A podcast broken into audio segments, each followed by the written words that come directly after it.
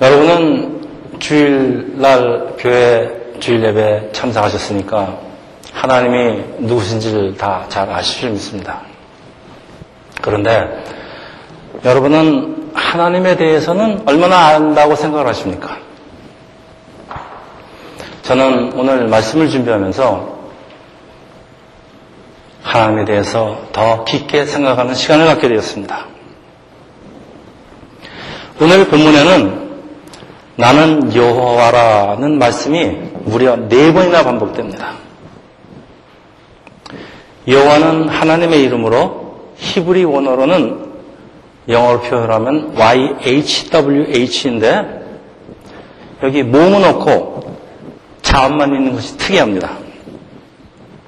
언어는 모음과 자음이 합쳐져야 발음을 할 수 있는 것인데 이렇게 YHWH 자음만 사용하는 것은 일부러 발음을 못하게 해서 하나님의 이름을 함부로 부르지 못하게 하려는 것입니다.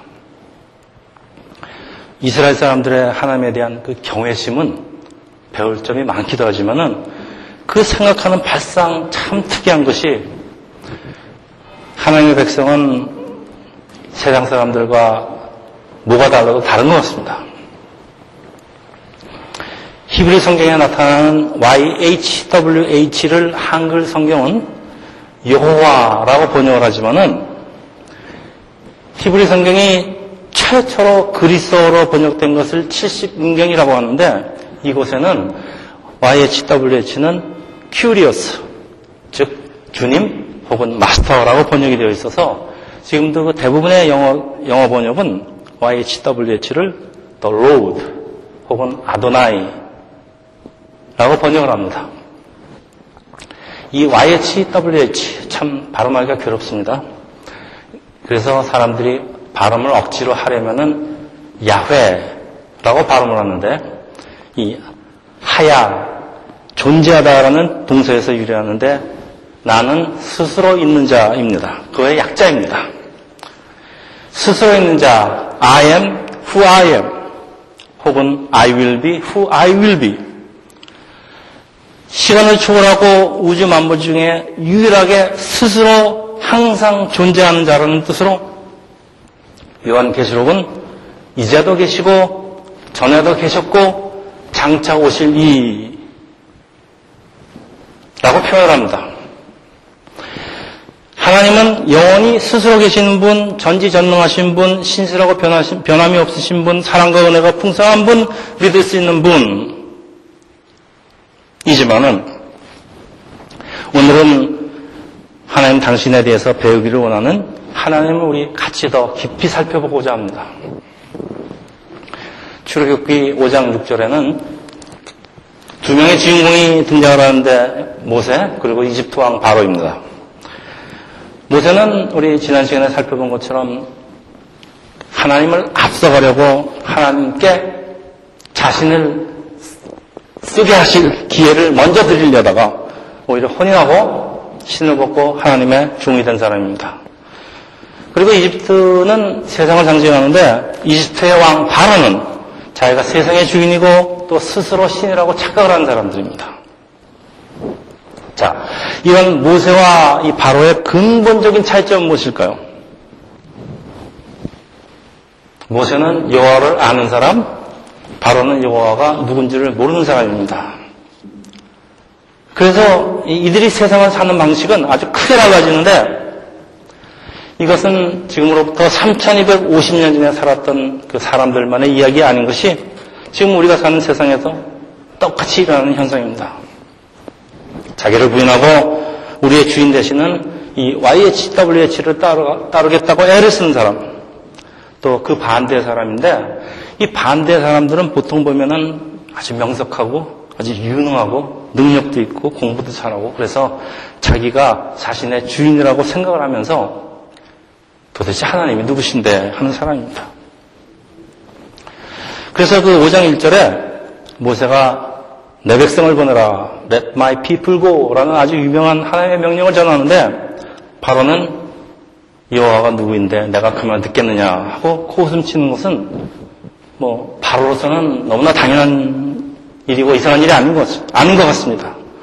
그런데 바로가 하나님 명령에 대항하다가 여러분 잘 아시는 그 열 가지 재앙을 당하고 결국은 패망의 길로 가는 것은 그건 뭐, 뭐 자업자득이니까 당연하지만은 그 와중에 왜 우리 애꿎은 하나님의 백성들은 고난을 당하게 되는가라는 질문을 우리는 피할 수가 없는 것 같습니다. 사람들은 거창하게 명함을 만들어서 깨알같이 그 자기의 그 좋은 점을 명함에다 기입하고 나는 이런 사람입니다. 하고 자신을 나타내고 하지만은 하나님께서 그럴 필요는 없습니다. 그렇지만은 오늘 본문에는 나는 여호와라라고 네 번씩이나 쓰여 있는 것은 우리 보고 여호와 하나님을 믿고 의지하라는 그 강조의 말씀입니다. 자, 우리 하나님 그 하나님을 우리가 믿고 따르는데 그러면 그 하나님을 믿고 따르는 하나님의 백성은 당연히 아주 형통한 삶을 살아야 하는 것 같은데 우리 살아보면 그렇습니까? 그렇지 않은 것이 하나님의 말씀을 열심히 따라 살려고 하는데 우리의 고난은 피할 수 없이 따라다닙니다. 그래서 우리는 때때로 하나님께서는 무엇 하시는가? 정말 우리를 지켜보고 계시기는 하는 건가? 아니, 정말 살아 계시기는 하는 건가? 뭐, 거기까지는 그렇다 치고. 거기에다가 왜 반대로 하나님을 부인하는 사람들 왜 그렇게 잘 먹고 잘 사는지 참으로 심각한 질문에 봉착을 하는데 이 대답이 정확지 않으면은 우리에게 많은 문제가 일어납니다. 하나님을 믿으면서도 세상 그, 세상의 그 복만 추구하는 것도 잘못이지만, 그렇다고 하나님을 따르는 백성에게 시시때때로 고난이 찾아오는 이유를 우리가 아는 것 상당히 중요하다고 생각합니다. 자, 이런 질문에 대한 그 전통적인 대답은 또 목사님들의 말씀, 설교 말씀은 요한복음 15장 18절에 나오는 그 예수께서 친히 하신 아주 유명한 말씀입니다. 제가 빨리 읽어보겠습니다. 세상이 너를 미워하면 너희보다 먼저 나를 미워한 줄 알라. 너희가 세상에 속하였으면 세상이 자기 것을 사랑할 것이나 너희는 세상에 속한 것이 아니니까 오히려 내가 너희를 세상에서 택하였기 때문에 세상이 너희를 미워하느라. 여러분 이해가 가십니까? 전 참 쉽지가 않습니다. 전통적으로 이 예수님의 말씀을 사람들은 이렇게 해석을 합니다. 우리가 받는 고난은 우리가 세상에 속하지 않은 탓이고 우리의 믿음의 결실은 나중에 이루어지는데 궁극적으로 우리는 죽어서 천국에 가서 이루어집니다. 그래서 Let my people go라는 하나님의 선포에도 불구하고 아직 세상은 이집트 왕이 바로의 것이고 그에 의해서 휘둘림을 당하고 있는 것입니다. 세상은 죄의 권세가 주장하는 것이고 우리의 육신은 이 세상에 속해 있습니다. 크리스천은 세상과 반대의 길을 걸어야 하는데 그것은 좁은 길이요 진리의 길인 것입니다. 그래서 하나님의 약속은 믿음으로 기다려야 하는 것입니다. 아시겠어요? 맞는 말씀.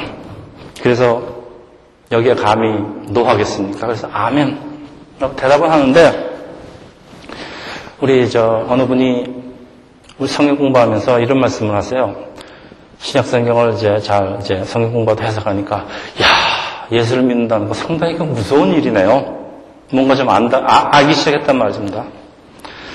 그래서 나는 이미 죽었터, 그 죽었다고 나는 북청을 하면서 우리 인생 뭐 짧기나 합니까? 요즘은 뭐 60에도 안 죽고 요즘 100살, 90살, 100살 보통 살아요.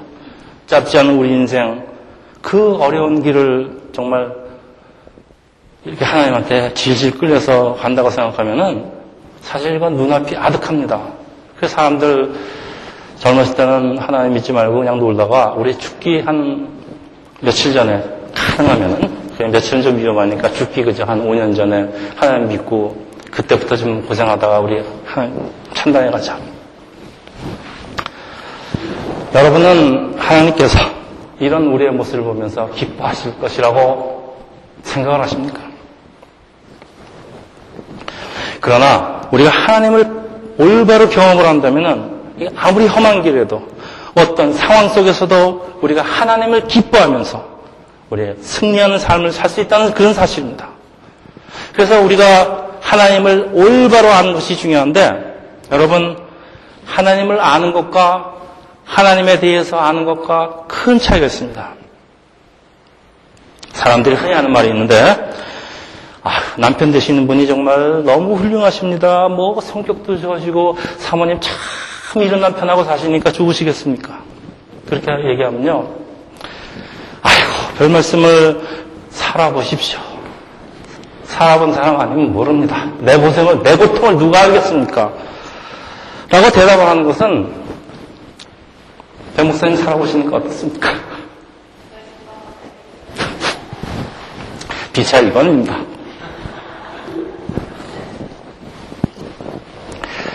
보기에는 좋아 보여도 막상 같이 살게 되면은 그 사람의 참그 나쁜 점들이 자꾸 드러난다는 말씀입니다. 출애굽기는 죄악된 세상에서 나와서 하나님에 대해서 배우는 시간입니다. 그리고 이 땅에서 크리스찬의 삶은 출애굽에 파여서 하나님에 대해서 배우는 시간이기도 합니다. 하나님에 대해서 모른다면은 하나님을 기뻐하는 하나님의 백성이라고 할 수가 없습니다. 하나님 하신 일이 이해 안 되는 거 너무나 많습니다. 그러나 하나님과 같이 살아보면은 살아보면 볼수록 하나님이 얼마나 좋은 분이신가를 알게 된다는 사실입니다. 이것이 사람하고 하나님과의 관계가 다른 것입니다. 사람은 같이 살아보면은 아이고 내가 실수한 거 아닌가 이런 생각이 들지만 하나님하고 자꾸 살아볼수록 아 내가 정말 하나님 믿기를 잘했다 이런 생각이 드는 것입니다. 자 이제 출애굽기 5장부터 시작해서 14장 바로의 군사가 홍해에 빠져 죽을 때까지 모세와 바로의 이 길고 긴 싸움에 막은 올라가는데 우리는 이 싸움을 지켜보면서 이 싸움에 깊이 관여하시는 하나님을 경험하고 배우려고 합니다. 그래서 우리 함께 하시는 임마니엘 하나님, 당신을 따르는 백성을 달달 볶으시는 분이 아니라는 것을 우리는 발견하게 됩니다. 우리 5장 1절 Let my people go라는 하나의 말씀을 전하지만은 흠, 나는 여호와를 알지 못하니 라는 바로의 반격으로 첫 번째 라운드는 모세의 참패로 끝이 나고 오히려 혹을 하나 붙여오는데 이스라엘에게 벽돌의 쓸집을 스스로 준비하라고 하는 그 무거운 노역이 더 가해지는 것입니다.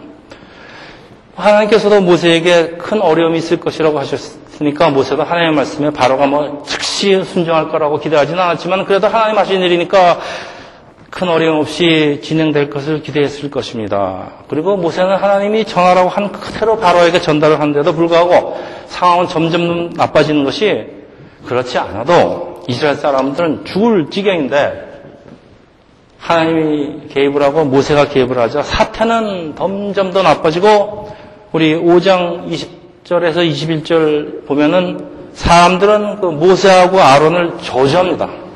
하나님 보고 심판하라고 합니다. 저주입니다. 근데 그 22절 보면요. 아론은 어디서 무엇 했는지 없어져 버리고 모세는 위로를 남을 그 아무런 사람도 남아있지 않습니다. 참 전능하신 하나님께서 개입을 하니까 사태는 더 악화되고 모세에게 비난은 쏟아지고 여기에 우리는 당면한 질문에 부딪히게 됩니다. 첫 번째 하는 말이 말도 안 돼. 그러나 사실 이것은 우리의 믿음의 삶 가운데서 아주 자주 부딪히는 질문입니다. 예수를 믿고 소망 속에 살아가고 하는데 현실은 그렇지 않은 것이 우리는 그 여전히 흑암의 세력의 앞에 약자이면서 세상은 크리스찬이라고 뭐 놀리기도 하고 공격도 합니다. 또 예수를 처음 믿었을 때 얼마나 그 뜨거운 첫사랑이 있습니까? 그 첫사랑이 참 막상 살아보니까 현실화되지 않는 것이 적지 않은 사람들이 예수를 믿어보겠다고 하다가 꼭 요럴 때 마귀가 됩니다. 그래서 이런 상황에 부딪히면은 낙담을 하고 예수 따르는 것을 포기하게 되는 사람 참 많이 봤습니다. 왜? 우리 이런 질문에 대한 올바른 답을 우리가 갖고 있지 않기 때문입니다. 22절에 보면은 모세는 자기를 보내신 하나님께 도 와서 그 마음을 모두 쏟아내는데 하나님께서 원하시는 일을 하는데 왜 이런 일이 일어날 수 있습니까? 하나님 저로서는 더 이상 어떻게 할 수가 없어요. 정말. 이제는 뭐 어쨌으면 좋겠습니까? 그러는데 하나님께서 모세를 위로하는 말씀이 오늘 본문 6장 1절입니다. 제가 읽겠습니다. 이제 내가 바로에게 하는 일을 내가 보리라. 강한 손으로 말미암아 바로가 그들을 보내리니 강한 손으로 말미암아 바로가 그들의 그, 그들을 그의 땅에서 쫓아내리라. 나는 여호와니라. 첫 번째, 나는 여호와니라. 자, 오늘 본문에 강한 손으로란 말이 두 번이나 나오는데 요즘 말로 번역을 하면은 이렇습니다. 모세야, 잠깐 뒤로 물러 있어. 이제 내가 한번 세게, 내가 세게 해볼게. 잘 봐. 나 하나님이야. 하나님이 일을 하시기에 가장 이상적인 때는 나의 힘으로는 도저히 가망이 없을 때. 라고 내가 생각할 때. 그래서 두 손을 높이 들고 할렐루야 하나님 아버지 날 잡아 잡아 잡아 죽이십시오 하고 하나님만 바라볼 때입니다. 이것은 믿음으로 승리하는 그 많은 신실한 크리스찬이 이 수천 년 역사를 통해서 경험되고 확증된 일로 우리 출애굽기 17장 모세가 그 이스라엘이 아멜렉과 싸울 적에 모세가 손을 들면은 이스라엘이 이기고 모세가 손을 들면 아멜렉이 이기는 그 아주 해괴한 죄송합니다. 해괴 하나님 하신 대로 어떻게 해괴하다 그러겠습니까? 그런 참 이상한 일이 일어났는데 여러분 전쟁을 하는데 두 손을 든다는 것은 이거 항복한다는 소리입니다. 항복한다는 소리인데 손 드는 사람이 이겼다는 것입니다. 그리고 이어지는 그 7장에 보면은 그 유명한 우리 다음 시간에 다룰 것이지만은 그 유명한 열 가지 재앙을 온 세상에다 보여주시는데 나는 여호와야라고 네 번을 외치신 하나님 드디어 그 천지만들을 만드시고 그 수많은 이적을 행하는 하나님이라는 것을 확실히 보여주시는 것이 그 유명한 출애굽기 14장 여러분 너무나 잘 아시는 이스라엘이 출애굽을, 해서 홍해에 다다르는데 뒤로는 바로의 군사가 전차를 따고 그냥 요란한 소리를 내고 쫓아 추격해오고 진태양난 나갈 수도 없고 나가면 홍해에 빠져 죽고 뒤로 돌아가면 바로한테 잡혀 죽고 이 절대 절명의 순간 홍해 벼랑 끝에서 서 있는 참 서 있는 것 같은데 이거 하나님이 그 사람들을 거기까지 몰고 오셨습니다. 하나님이 이들을 벼랑 끝까지 몰고 오셨습니다. 왜? 이 절대절명의 순간에 하나님께서 나는 하나님이야 하고 뭔가 보여주시겠다는 것이 13절 제가 읽겠습니다. 너희는 두려워하지 말고 가만히 서서 여호와께서 오늘 너희를 위하여 행하는 구원을 보라. 여호와께서 너희를 위해서 싸우시니 너희는 가만히 있을지니라. 저는요 이 구절을 대할 때마다 아주 그냥 알른이 뽑는 것 같아요. 속이 그냥 후련합니다. 하나님께서 나를 위해서 싸우시니까 나보고 가만히 있으랍니다. 아, 세상에 나보고 가만히 있으랍니다. 왜? 내가 이뻐서 그렇기도 하지만은 하나님이 여호와가 하나님 되심을 온 세상에 알리기 위해서 그렇게 하셨다는 것입니다. 그래서 나는 그냥 가만히 앉아서 하나님 하시는 거 보고 있다가 그 덕만 보고 나중에 떡 나오면 떡이나 먹으라는 것입니다. 여러분, 참 어려운 신앙생활 속에서 정말 우리를 위로하는 것은 바로 이런 하나님의 역사를 보기 때문입니다. 그래서 만약 우리가 인생의 벼랑 끝에서, 여러분, 인생의 벼랑 끝에서 하나님 말고 하나님 외에 다른 곳에 의지하려고 한다면은 하나님은 이런 위대한 역사를 보여주시지 않습니다. 보여주시지가 않는 게 아니라 보여주실 기회가 없습니다. 하나님이. 그래서 우리는 하나님의 역사를 결코 볼 수가 없습니다. 그런데 하나님을 보지 못하고 가는 신앙생활, 그건 나는 죽었다고 복창하고 질질 끌려가는 그게 신앙생활입니까? 그게 노예생활입니다. 그래서 저는 신앙생활을 저는 한마디로 배팅이라고 표현을 하는 것이 하나님을 보려거든 우리 인생을 하나님께 어울린 여러분 아시죠? 어울린 몽땅 베팅하라는 것입니다. 우리의 베팅이 크면 클수록 그만큼 하나님을 확실하게 경험하게 될 것, 그렇기 때문입니다. 하나님을, 하나님을, 하나님의 역사를 경험하는 것은 우리의 믿음 생활을 활력으로 넘치게 합니다. 여러분 신앙생활 질질 끌려가시렵니까? 아, 내가 오늘 주일 지켰다, 내가 11전 했다, 뭐, 내가 뭐 했다, 뭐 했다 하면서 질질 하기 싫은 거, 내가 오늘 한 사람을 사랑을 해보려고 하다가 못했다, 뭐, 일, 이렇게 살고 싶습니까? 아니면 하나님을 기쁘게, 하나님을 기쁘게 하나님하고 같이 살기를 원하십니까? 그러면 우리는 언제 하나님의 역사를 강하게 느낄 수 있을까요? 우리는 언제 하나님께 올인할 수 있을까요? 여러분 지킬 거 많은 사람이 절대 어린한 사람 어린하지 못합니다. 내가 가진 게 많은데 왜 어린합니까? 그리고 내가 잘 나가고 있는데 무엇을 무시하셔서 위험을 그, 그 위험을 각오하면서 내가 어린하겠습니까? 우리가 벼랑 끝에 몰릴 때 이래도 죽고 저래도 죽고 아무것도 지킬 것이 없을 때 가진 것 없으니까 믿져야 본전 있는 거 모든 거 다 걸고 우리가 얼인 할 수 있는 것으로 이것을 그 유명한 손잡은 병법에 배수신을 친다고 하는 것입니다.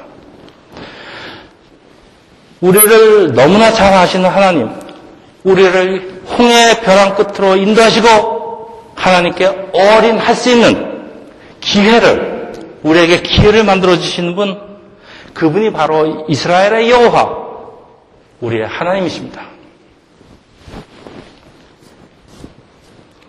다음 시간에 살펴볼 그 열장에서 여호와께서 바로의 마음을 완악하게 하셨으므로 이스라엘 백성을 보내지 않았다는 말씀이 참 많이 여러 번 나옵니다. 쉽게 이해가 가지 않습니다. 하나님께서 바로의 마음을 그냥 두셨으면은 바로의 마음이 완강하게 하여지지 않았을 것이란 말씀인데 이것은 바로가 하나님의 말씀에 대항하게 일부러 만드셨다는 말입니다. 세상에 무슨 이런 이런 일이 일어나고 있습니까? 말도 안 되는 것 같지만은 하나님께서 바로의 마음을 완강하게 하신 이유는 바로로 하여금 이스라엘을 핍박해서 이스라엘을 코나로 물어서 코나로 물어서 하나님을 경험하게 하기 위함이라는 말씀입니다. 그래서 출애굽기 3장 19절에 하나님께서 모세에게 말씀하시를 강한 손으로 치기 전에 애굽 왕이 너희를 가도록 허락하지 아니하다가 내가 손을 들어서 애굽 중에 여러 가지 이적으로 그 나라를 치료해야 그가 너희를 보내니라. 다시 한번 등장합니다. 강한 손으로. 다시 말씀드립니다. 하나님께서 이스라엘을 훈련시키기 위해서 바로를 더 나쁜 사람으로 만들었다는 사실인데 그 바람에 혼인하는 사람은 이스라엘 같지만 사실은 그 열장을 당한 그 이집트 사람들이란 말씀입니다. 여러분 이렇게 되면은 피해자가 이스라엘입니까? 이집트 사람들입니까? 그뿐 아니라 이스라엘이 훈련을 잘 마치고 나면은 상까지 주시겠다는 것이 출애굽기 3장 21절 22절 제가 읽겠습니다. 너희가 나갈 때는 나갈 때라는 게 이집트를 떠날 때입니다. 나갈 때는 빈손으로 가지 아니하리니 너희는 애굽 사람들의 물품을 취하리라. 그래서 출애굽할 때 보면은 그 이스라엘 사람들이 있는 뭐 보석, 귀걸이, 금 잔뜩 이제 그 이스라엘 사람들에 줍니다. 문제는 이스라엘 사람들이 나중에 그거 갖고 금성아지 만들었다는 데 있지만은 그 이집트 사람들이 세상 사람들이 이 땅에서 잘 먹고 잘 사는 것 같아도 악역으로 쓰임을 받다. 하나님한테 쓰임을 받습니다. 그런데 악역이에요. 악역으로 쓰임 받다가 결국은 멸망하게 되는데 그들이 가진 것을 뺏어가 우리에게 상을 주시겠다는데 도대체 누가 무엇을 왜 불평을 한다는 말입니까? 하나님 백성 선하게 만드시려고 이 나쁜 사람 더 나쁘게 만드신 하나님.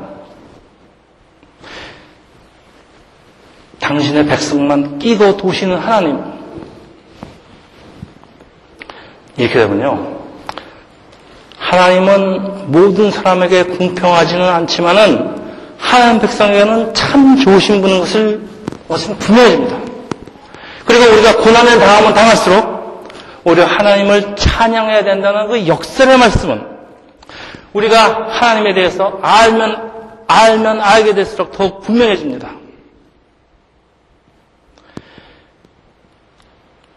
같이 살아보기 전에는 우리가 결코 알 수 없는 하나님의 나라의 법칙입니다. 성경에서 선한 사람이 고난을 당하는 이유를 우리 설명하는 책이 욥기입니다. 하나님 앞에서 의인 욥이 고난을 당하면서 한 아주 유명한 말이 몇 가지 있는데 욥기 42장 5절 내가 죽게 대하여 귀로 듣기만 하였으니 이제는 눈으로 주를 배움나이다. 귀로 듣기만 하다가 고난을 당하면서 눈으로 주를 뵌다는 말씀입니다. 욥은 환난을 통해서 말로 듣기만 하던 그 하나님의 전능, 전지전능하시면 눈으로 경험을 했다는 고백입니다. 그래서 욥기 3장 10절, 23장 10절 보면은 나의 가는 길을 그가 오직 아시나이 그가 나를 활련, 단련한 후에는 내가 정, 정금같이 나오리라고 고백할 수가 있는 것입니다. 하나님께서 바로의 마음을 완악하게 하신 이유는 이스라엘을 훈련시키고 하나님을 배우게 해서 우리를 정금같이 만드시려는 것입니다. 그래서 예수님 동생 사도 야고보는 이렇게 말합니다. 야고보서 1장 2절에서 5절. 너가 여러 가지 시험을 당하거든 온전히 기쁘게 여겨라. 기쁘게 여겨라. 이는 너의 믿음의 시련이 인내를 만들어내는 줄 너희가 아니라. 인내를 온전히 이루라. 이는 너희로 온전하고 구비하여 조금도 부족함이 없게 하니라.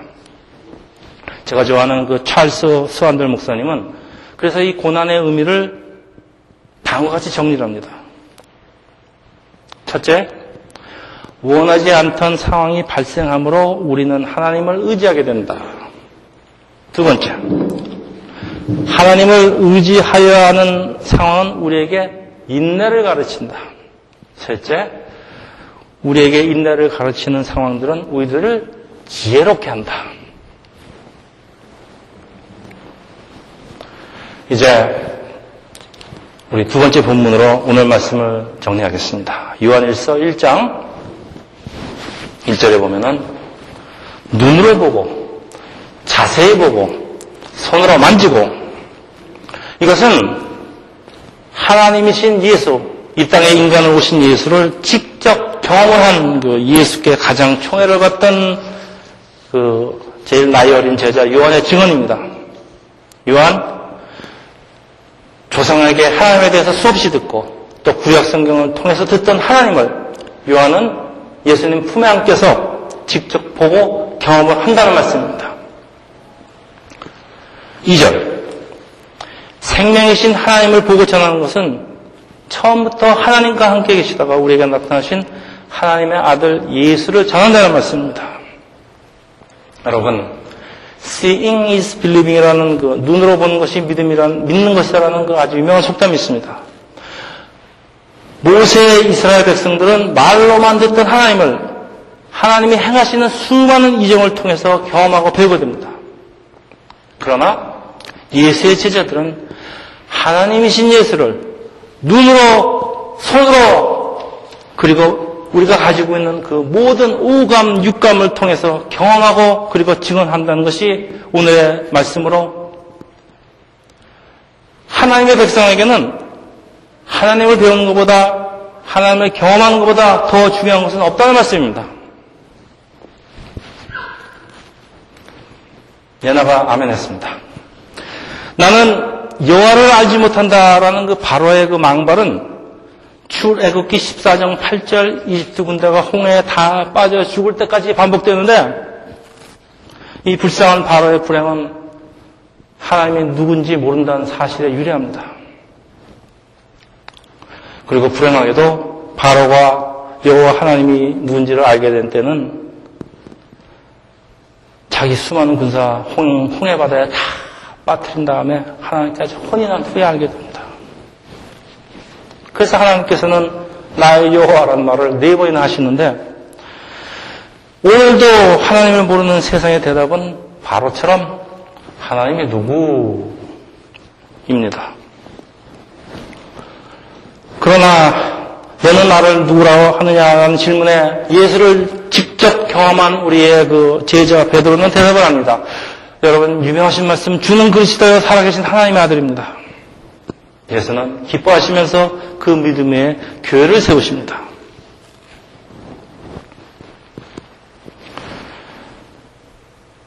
예수가 누군지 모르는 것이 왜 내 잘못이냐고 따지는 사람도 있어요. 또, 또 예수를 모르는 것이 왜 잘못이냐고 따지는 사람도 있어요. 저도 옛날에 많이 따졌습니다.